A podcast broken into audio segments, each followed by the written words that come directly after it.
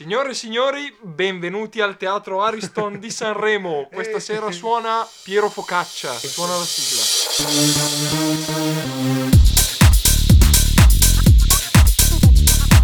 Stratocast. Rieccoci qua con i nostri carissimi brignanesi. Sono I tornati. nostri ospiti. Durante la nostra pausa siga, che è durata 48 ore, come la, differen- la distanza tra questi due episodi, È durato da lunedì a mercoledì. È 48, ore. 48 ore. Ah, sì. Grazie, ciao. Inox ci ha parlato? Inox ci ha parlato? Sì, e ci ha detto, eh, avevamo un po' di tempo per parlare, due giorni e due notti. Ci ha detto che voleva parlarci di una svolta positiva nella sua vita, e non meglio specificata. Prego. Specifichi. Il, il Giuseppe qua presente può, può testimoniare che da più o meno metà agosto del 2018 la mia testa è completamente flippata, nel senso che arrivavo nel labo, di cui parleremo dopo. Eh, aspetta, spiegateci adesso che cos'è ok, il labo. dai, Cos'è- partiamo. Cos'è, Allora, cos'è il labo? Cos'è? Qualche anno fa abbiamo deciso di, di- di riempire un- una zona, Una stanza. una stanza, diciamo, sì, non specifichiamo dove si trova. A casa tua.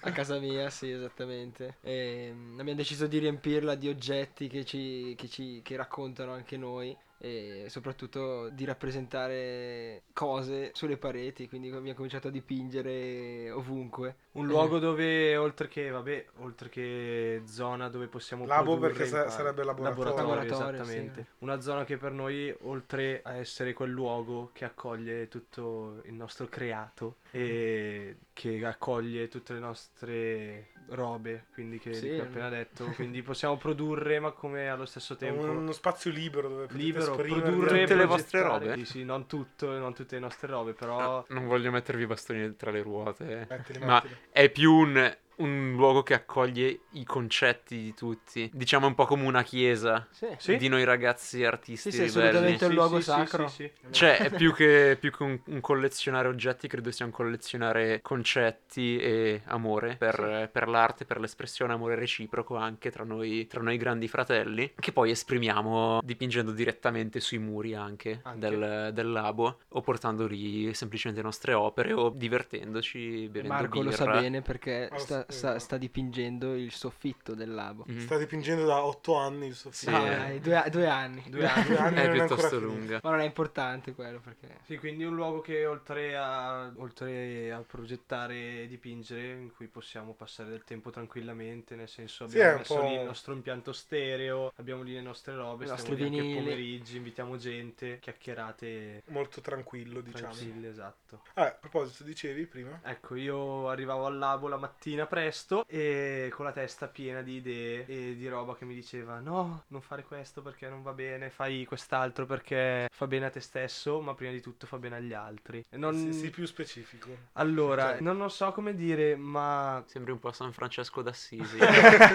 però non mi sono spogliato di tutti i miei averi, anzi, ho iniziato a collezionare scarpe e vinili a non finire. Sei un gran figo, infatti. e niente, era una spinta che mi arrivava da dentro sul dire: Ah, cazzo, ho finito quella roba qua che sono le superiori. Adesso devo dare una bella svolta. Non ero contento di come stavo, di, di che piega stavo prendendo. Una persona che non mi piacevo, cioè non mi piacevo io in primis. Quindi ho detto: Boh, ho avuto determinate esperienze che mi hanno permesso di migliorarmi. Prendo un po' da questo, un po' da quella e cerco di metterle insieme per essere un bene per gli altri. E da quel momento, niente, era un continuo non fermarsi, fare cose, aiutare. Cercavo e tuttora cerco di avere tempo per qualsiasi cosa, buttarmi dentro dappertutto, qualsiasi cosa che possa crescere me e gli altri che mi stanno attorno. È una figata, cioè anche il solo fatto di cercare di svegliarmi, mettere quella cosa giusta, quella cosa giusta che mi caricava per la giornata, no? Poi è partito anche il, il progetto del buongiorno patatoni. Ah, sì, Ah, che... Se Che- vuoi spiegare un Esatto, attimo. se vuoi raccontarlo anche pubblicizzarlo se c'è ancora. Sì, no, è un progetto che ormai è terminato di 100 giorni nel quale davo il buongiorno alle persone e consigliavo Instagram? su Instagram, Sulle sì. storie. Ogni giorno una canzone diversa e un selfie stupido diverso. Canzone, vabbè, tutte le canzoni erano comunque legate da un genere che erano Sì. tutte hip hop. La maggior parte generi hip hop e come si parlava nella precedente puntata, un hip hop che punta all'essere positivo. Questo era un, un messaggio... Un messaggio che sia comunque di pace, di, di fratellanza, Amore. di aiuto, di amore. Pace, amore. L'amore Amore è, importante. Amore importante. è la Hai cosa più che- forte che non mi ricordo chi l'ha detto prima nel Marco forse l'hai detto. E anche il lago è... Accomuna l'amore tra noi fratelli. È un luogo abbiamo d'incontro. nominato eh. l'amore. Se adesso vuoi aprirla. E a proposito, a proposito di amore, apriamo una bellissima birra. Ah, Sembrava un pop fatto a parola. Ambrata alle castagne. Fatte in casa. Fatta in casa. Fatta in casa. io bevo, Da- dal bevo. qua presente Inox. Sa di cazzo. Bravo. Alzate la voce. Questo momento non Ok. sapevo neanche di desiderarlo questo momento. Non sapevo di volerlo finché è arrivato. Non mi ricordavo neanche più sta cosa. Eh, ogni volta, ogni volta è così. Non, non me l'aspetto finché non arriva questo momento. Ah, ma di solito succede un pochino prima, però adesso è proprio arrivato lì. Ah, mm. Quindi ritornando al progetto, mi sono accorto di come mandare un semplice buongiorno a tantissima gente perché d'altronde mi sono accorto che un sacco di gente mi seguiva. È. È stata davvero una benedizione. Mi sono accorto, mi, mi ricordo esattamente il giorno in cui ho deciso di fare la playlist. ho- Ma perché prima non avevi fatto la playlist? Prima All'inizio era solo- no, era semplicemente un buongiorno e la gente mi rispondeva buongiorno anche a te oppure ah, una risata semplice, robe semplici ma che comunque mi svoltavano la giornata in Eh, sì, meglio. piacere. E io mi rendevo conto di quanto una cosa che non mi costava nulla arrivava a fare del bene a un sacco di- del bene. Rendeva comunque, metteva un sorriso a un sacco di gente. E a te stesso. Sì, beh, quello Vabbè, però. sì. E No, nel è momento in importante, frate. strabello. cui... Sì, vabbè. Nel momento in cui ho deciso, ho chiesto, martire. ho chiesto... eh, San Francesco. San sì. Francesco. Però non è martire San Francesco, sì. Ah, chi No. Non lo so. No, non è matto. Che cazzo ha fatto catechismo? Eh, Dai, smetti. Un bel giorno... Io non ho fatto catechismo, non sono neanche battezzato. Se può essere. Hai perso un sacco di seguaci. Nessuno ascolterà più lo stretto, cast. Hai perso anche dei colleghi, mi sa. Sono, mio padre è musulmano. eh, Ma vabbè. Un bel giorno ho deciso di, di inventarmi questa cosa, ho creato un sondaggio nel quale domandavo alla gente se fosse interessata a, a seguire una playlist con tutte le canzoni del buongiorno. Ovviamente tutti hanno risposto di sì. La ma- stra- maggior parte della gente Che percentuale? Che percentuale? Io ho risposto di no. risposto 97% contro il 3% di no. Osti. E ci sono stati un sacco di voti. Mi ricordo che una volta fatta la gente ha iniziato a condividerla dappertutto senza che io chiedessi nulla. Ed è stata un'escalation di persone che iniziavo a condividere e mi mandavano cuori, baci. E io mi ricordo di aver preso mio fratello, l'ho alzato, gli ho dato un bacio sulla fronte e ho detto questo è amore, cazzo. Ero la persona più felice di questo mondo. E poi niente. A me fa piacere quando la gente in generale condivide qualcosa di creato da te senza che tu glielo chieda. È come, è come quando noi magari iniziamo a ricevere ascoltatori che non sono nostri amici. La cosa fa strapiacere. Sì. In generale quando ti arriva qualcosa di esterno per un prodotto che tu hai creato fa sempre molto piacere perché vuol dire che non è apprezzato solo da gente che sono tuoi amici solo perché sono tuoi amici. Eh, Apprezzano il prodotto, non Sì. te, diciamo. Eh, esatto. bravo, bravo, esatto.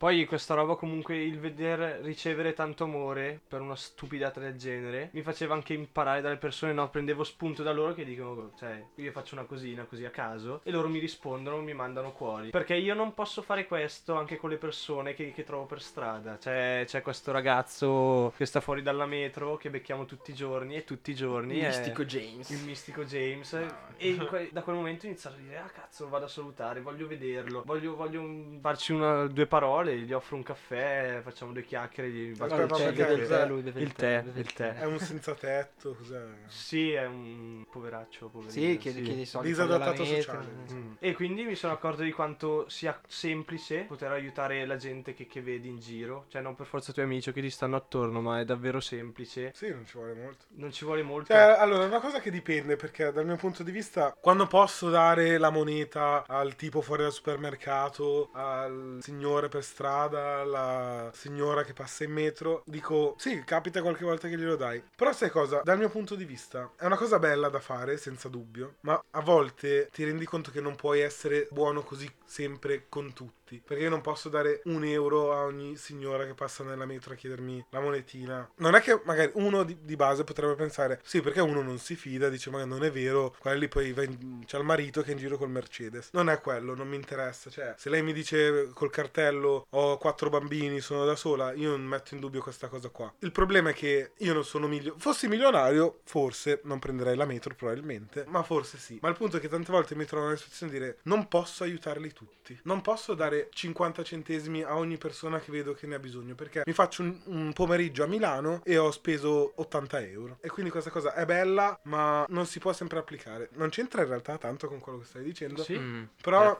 però è una cosa che No, sfocia, sfocia decisamente anche questo. Cioè, la cosa più semplice a cui uno pensa è sicuramente quella di dare la monetina. Quando in realtà. Sì, è aiutare in generale. Quando in realtà sì, è sì. tutt'altro, cioè io sono uno che gira con pochissimi soldi, sempre, e difficilmente do davvero quella moneta, ma perché? Perché so che io sono il Tu primo dici- a dire cazzo mi servono, purtroppo non posso darteli, quindi cerco di rimediare in altri modi. Parlandoci semplicemente. Parlandoci Certo. semplicemente, Ah, o anche tante volte mi capitava anche negli anni passati di magari vedere qualcuno che aveva bisogno di aiuto e rimanere lì un po' così e dire no, vabbè, non glielo chiedo, magari gli dà fastidio. E ho iniziato a buttarmici a queste cose. E Sì, mi sono accorto non- di quanto sia una cazzata poter dare aiuto a una persona. Cioè, una volta ho fatto una figuraccia davvero assurda. C'era questa signora col passeggino, doveva fare le scale e le ho chiesto, ma scusi, gli sono tolto le cuffie, faccio scusi, ha bisogno di aiuto? E mi fa, cosa? Fa, ha bisogno di aiuto per il passeggino. E mi sono ritrovato dietro suo marito, sudamericano 25enne, che mi guardava con un, un certo sguardo non troppo amichevole. Ha Vabbè, detto, no? stato- e me ne sono andato. Eh. Eh, comunque è un gesto gentile, nel senso. Sì, no, beh, penso che lei abbia intuito, quindi... No, Al marito magari non Ma tanto. tornando al discorso del poter eh, aiutare, diciamo, anche senza dare il soldo, ma solamente dando un sorriso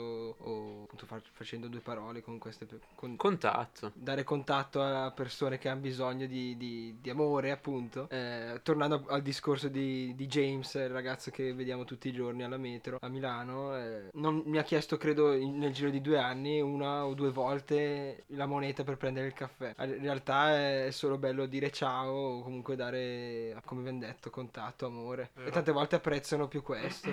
Ecco, Sì. a me veniva da chiedere una cosa. Stave- stavate parlando di quella di questa, di questa svolta, no? Che per esempio te hai avuto nella tua vita. E immagino la cosa più bella che sia capitata, che ti ha fatto rendere conto di ciò che ti piace fare, sotto quel punto di vista un po' più etico, sia stato eh, il chiedere del, e il fare poi la, la playlist su Spotify, no? Immagino Sì, sia stata eh, una delle cose migliori. Sì, è quella che mi ha fatto davvero accorgere di quello che stava succedendo intorno a quel progetto del Buongiorno Patatoni, Ecco, sicuramente. e quindi mh, a me viene un po', un po' da chiederti quando è che è stato quel momento in cui proprio ti sei reso conto di avere proprio la voglia di fare questa determinata cosa? Cioè, come ti sei sen- cioè, hai iniziato subito a provare a fare questo, nel senso, tu ti sei reso conto a un certo punto e hai detto, cavolo, mi sono reso conto che eh, sta andando benissimo questa cosa che ho fatto, mi è piaciuta, mi sono divertito e ti è venuta probabilmente voglia, no? Di iniziare- provare a fare qualcosa di nuovo, ma ti sei buttato subito o sei stato un po' a pensarci? No, in realtà mi ci sono buttato subito dal momento in cui, vabbè, è nato così a caso in realtà. Eh, stavamo facendo una settimana di, di convivenza tra ragazzi in un luogo di Abrignano tutti insieme e mi svegliavo molto presto la mattina, tipo intorno alle 6 di mattina tutti i giorni, molto presto, presto. Eh, presto, sei di Presto, mattina. normale. E mi rendevo conto in quel periodo alle 6 iniziavano ad esserci le prime luci dell'alba. Io uscivo a bermi il caffè nonostante fossero eh, fine ottobre, inizio novembre. E guardavo il sole e dicevo: Ma che, che figata di posto. Mi fa sentire, cioè mi, mi sembra bello, quindi devo condividerlo. E infatti le prime due storie sono state io e un mio amico con dietro l'alba in quel posto qua. E quindi mi ci sono buttato così. Alla prima storia ho avuto già subito le prime risposte. Mi ho detto: Eh, rifacciamolo domani, rifacciamolo domani. È diventato un continuo. È diventato davvero una cosa enorme, incontrollabile, stupendo.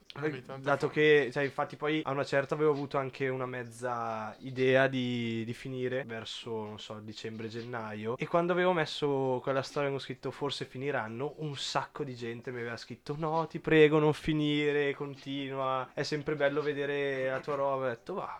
Se vi piace, anzi, ho ripreso quella fiducia che avevo un po' perso e ho tirato, vabbè, la fine del progetto. Fino ai 100 giorni. Fine ai 100 giorni. Secondo me hai fatto bene a non, a non andare avanti. Nel senso che era una bellissima cosa, no? Ma perché quando, quando inizi un progetto, tante volte, essendo qualcosa che magari, non so come dire, piace alla gente, ma non gli occupa così tanto tempo, diciamo. Perché alla fine guardare una storia non gli occupa così tanto tempo. Poi, vabbè, sì, c'era la playlist. Sì, quella è una cosa relativa. Cioè, Non ti occupa neanche tempo in quanto lo ascolti magari mentre, Mentre stai fai facendo altro, la roba, esatto. quindi... Però secondo, io dico, secondo me hai fatto bene a, a chiudere lì quando ti è sembrato che tu hai fatto il tuo dovere, diciamo. Perché tu hai, fatto, hai creato il tuo progetto, l'hai lanciato, l'hai reso, diciamo, perfetto, nel senso non hai esagerato in quello che hai fatto. È un prodotto finito, completo. Perché tante volte, come si dice, il troppo... Il troppo Stroppo. Stroppia. ecco. Sì. Nel senso che magari continuandolo, mh, por- continuando a portarlo avanti, la gente dopo un po', essendo una cosa eh, regolare, diciamo, giornaliera, magari perdeva un po'. Sì, sì, sì, è proprio questo il motivo.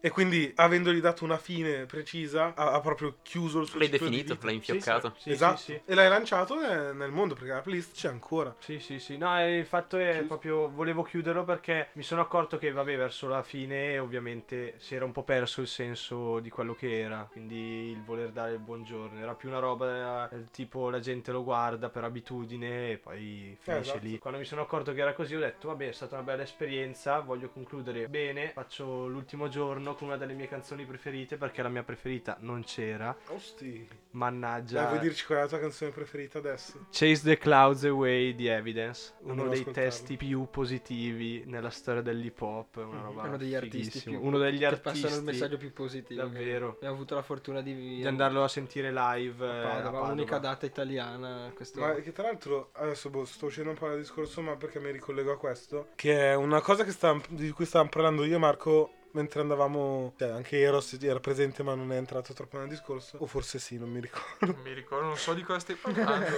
Non entra mai nei discorsi, Ross. Quando in macchina, lui sta nel seggiolino dei bambini e si apre bocca. Stai zitto!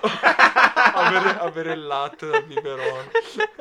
No, che stavano dicendo che nella, nella musica rap c'è sempre, nella musica hip hop diciamo, Sta facendo tipo i richiami dei lamantini. sì, stai facendo rumore. e di a bocca chiusa dicevi... Mm, non me ne sono accorto. Dove dicevi? No, no, no, va, va bene. Non me ne sono accorto. No, magari ci abbiamo una comunità di lamantini nel podcast. stai cercando. No, no. Prosegui, sì. Nella musica hip hop eh, ho sempre avuto l'impressione, in realtà hip hop che conosco io da inesperto, no? Quindi rap normale, soprattutto italiano perché poca roba ascolto, per- anche per quel poco che ascolto di inglese o comunque americano e trap, cioè rap, trap, mi sembra che il positivismo non ci sia tanto, cioè nel senso la maggior parte di test, quelle poche canzoni di rap che ascolto io sono dissing e insulti verso l'ipotetica figura del eh, av- avversario, del, cioè nel senso io sto insultando qualcuno non definito, ma tu, tu mio rivale sto insultando quella Certo, persona sì. lì. E a me fa strano quasi a volte pensare che in una cultura così magari di strada, di gangster, un po' tutta quella che è la cultura hip hop, ci possa essere comunque quel segnale positivo quando nel mio immaginario da persona normale, nel mio immaginario tipo, è una roba di rivalità e comunque nei testi eh, dissing e insulti- Aggressivi. aggressività verso Maschi, Esattamente. abbiamo il pisello grosso. Esatto, Non esatto. abbasstateci sì, sì, le no, mutande, vi prego, abbiamo il pisello Cioè, grosso. i testi Dio. sono io, sono io sono migliore di te, con te inteso tu figura rivale, eh, io ho più soldi di te, io ho più successo di te, ho più donne di te, le mie macchine sono più belle, cose così. E sinceramente sono pochissime, forse di quelle che conosco io, nessuna delle canzoni che ascolto che hanno un messaggio positivo nel testo. Eh, questo sicuramente perché il- beh, l'hip hop in, in generale è competizione, è Certo. competizione tra chi c'è dentro, ovvio che ognuno vuole essere sempre migliore di un altro,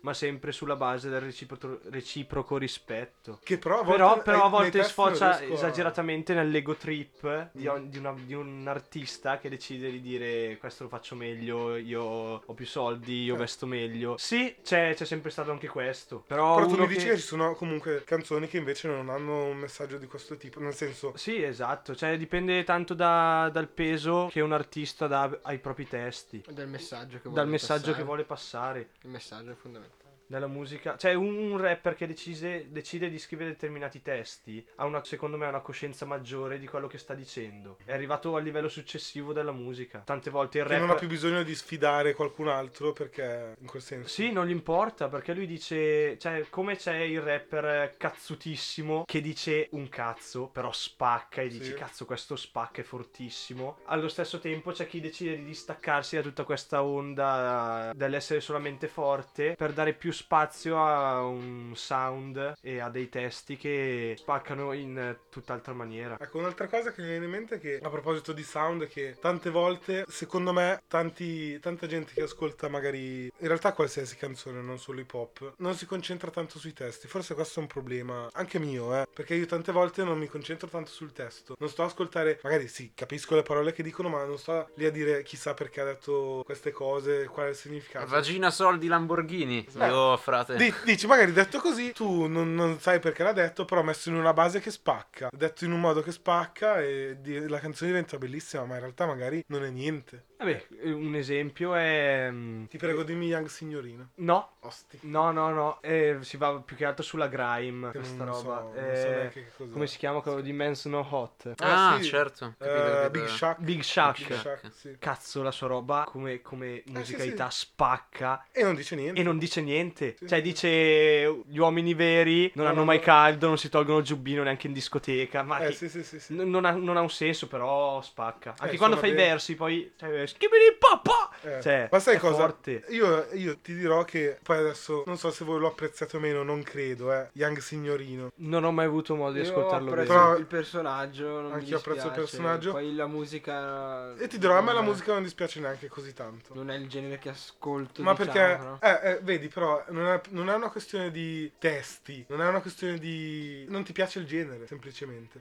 Non ti piace la mus- musicalità che dà al- alle canzoni. Eh, però Sì. forse dipende, è una cosa molto individuale. Cioè, a me questa. piace la musicalità. Dipende non so cosa, se poi si cerchi, dice musicalità. cerchi quando ascolti la musica, a parte che non sempre cerchi la stessa cosa. No, no, chiaro. E Dipende dallo spazio che sei, in cui sei con te stesso, mm, come ti senti. Io nella musica, per esempio, cerco sempre testi. Magari Eh, poi io- per tantissimi. C'è chi cerca sia testi sia musica, chi solo musica. io alterno, sinceramente. Dici, Eh, dipende... vedi, poi c'è chi alterna. Sì, io, io ti dirò che in realtà quasi mai ascolto una canzone per i testi. Io cioè, se, se ascolto una canzone perché prima di tutto mi piace come suona, poi se ha un, il testo ha un bel significato, tanto meglio. Ma in realtà mi interessa poco quello che mi dice il testo. Che no- magari è sbagliato, eh. però a me piace la, prima sentire come suona la canzone. Infatti sono un grande appassionato di musica suo. techno e tech house. Sì, ognuno ascolta quello che Eh, vuole. esatto, poi ognuno ha la sua visione, quindi la prende come vuole o come meglio crede. E poi la musica è un mondo davvero che secondo me è davvero un po' da conoscere. Se sai veramente quello che ti piace, non ascolti semplicemente quello che passa così per la radio, eccetera, un minimo ti porta ad informarti perché penso se vuoi comprendere fino in fondo un testo perché ti interessa, devi comunque contestualizzare, capire qual è il contesto in cui viene scritto. Quindi ci deve essere comunque un minimo di Sì, una- studio, una immagino, ricerca, anche. È una, una ricerca, ricerca. In, in tutti i generi. Poi, per esempio, ti ascolti pop,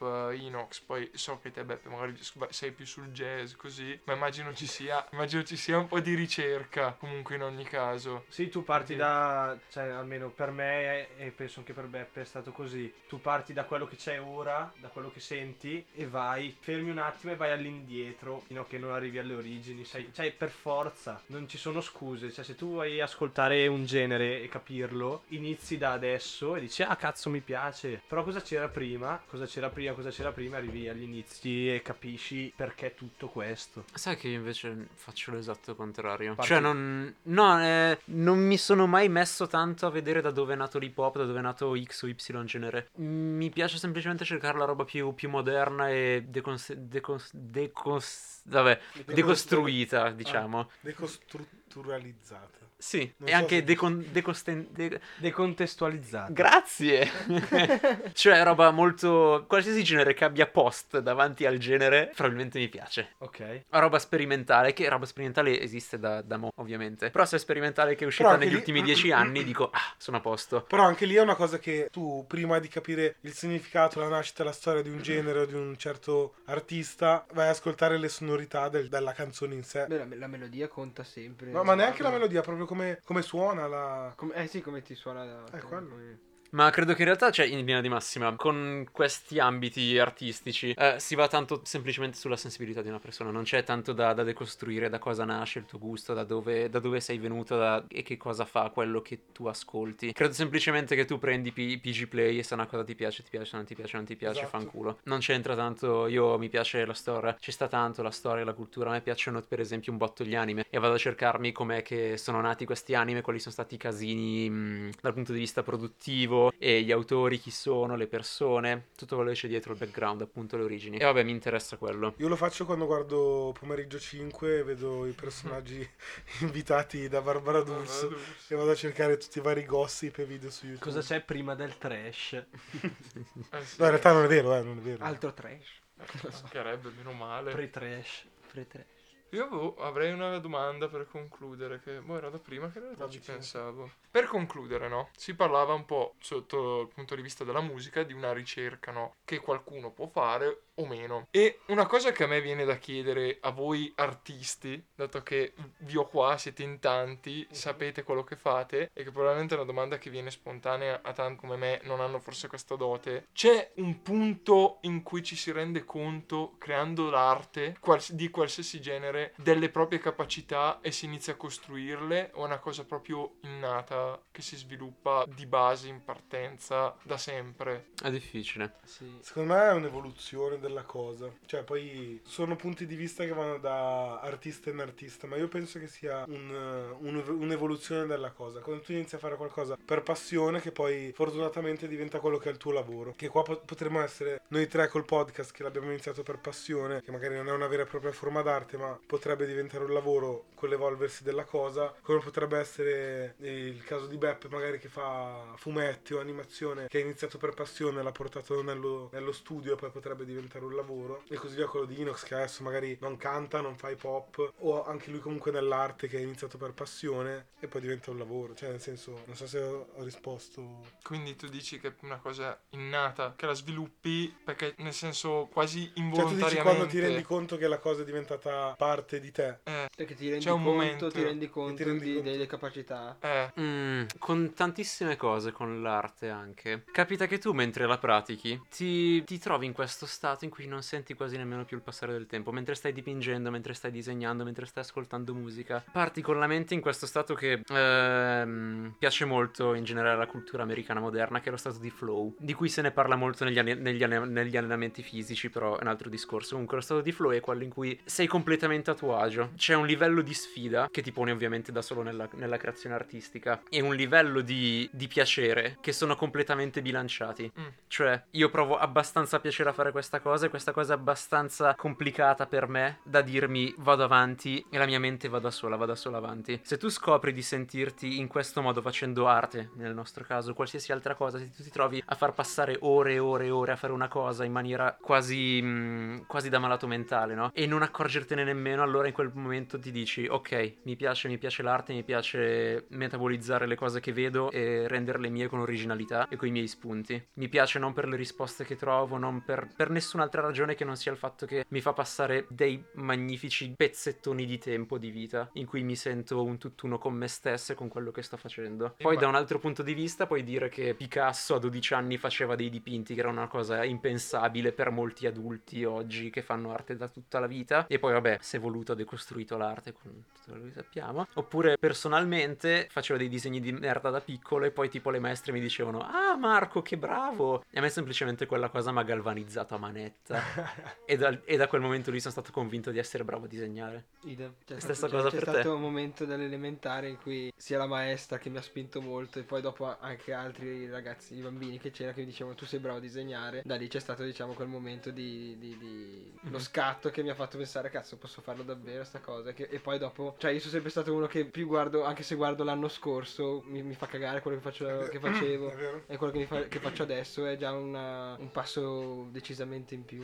una continua ricerca. Eh, sì, però In realtà cioè, lo penso anch'io con- guardando la la-. Per forza. la consapevolezza del, del saper Eh, creare, del saper disegnare, se vogliamo un attimo dirla così, eh, c'è da un bel po'. Comunque, Perché- secondo me, cioè, se posso andare sul, sul personale, penso anch'io la stessa cosa di te, nel senso che ti vedo uno che si evolve davvero in maniera incredibile su quello che fa. Secondo me, che ti seguo, ti seguo. Vedo quello che fai dalle ci superiori. amiamo da un po', sì. Sì, è vero.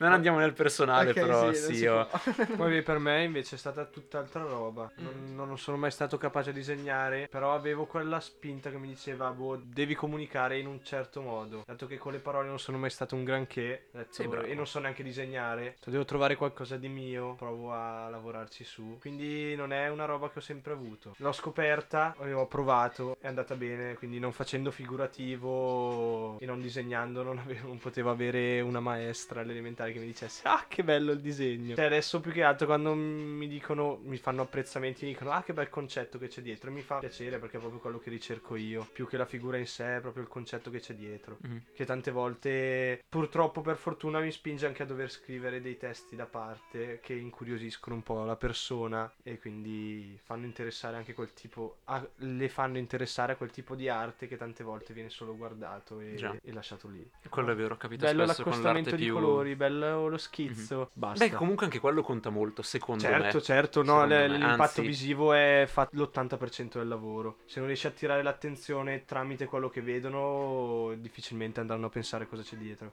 Sì, appunto. Abbiamo esaurito, più che esaurito, perché potremmo dire tantissimo altro, esausto, si dice esausto, Mm, Puoi dire quello che vuoi. e abbiamo concluso tutto quello che abbiamo iniziato, diciamo, Sì. come argomenti. Ci sarebbe altro da dire, ma Sì, po- probabilmente potremmo fare 5 puntate Esatto. con questi ospiti. Io le senso- farei volentieri in realtà. Non Ma mi dispiacerebbe noi, averli come, come ospiti che tornano. Mi piacerebbe davvero tanto. Soprattutto come ospiti di emergenza perché vorrei far notare a tutti che li abbiamo tipo contattati oggi pomeriggio. e loro si sono presentati questa sera. eh, quindi, Quindi- sicuramente ricapiterà che non è un addio questo, ma un arrivederci. Solo arrivederci. Arrivederci. Quindi grazie per l'ascolto.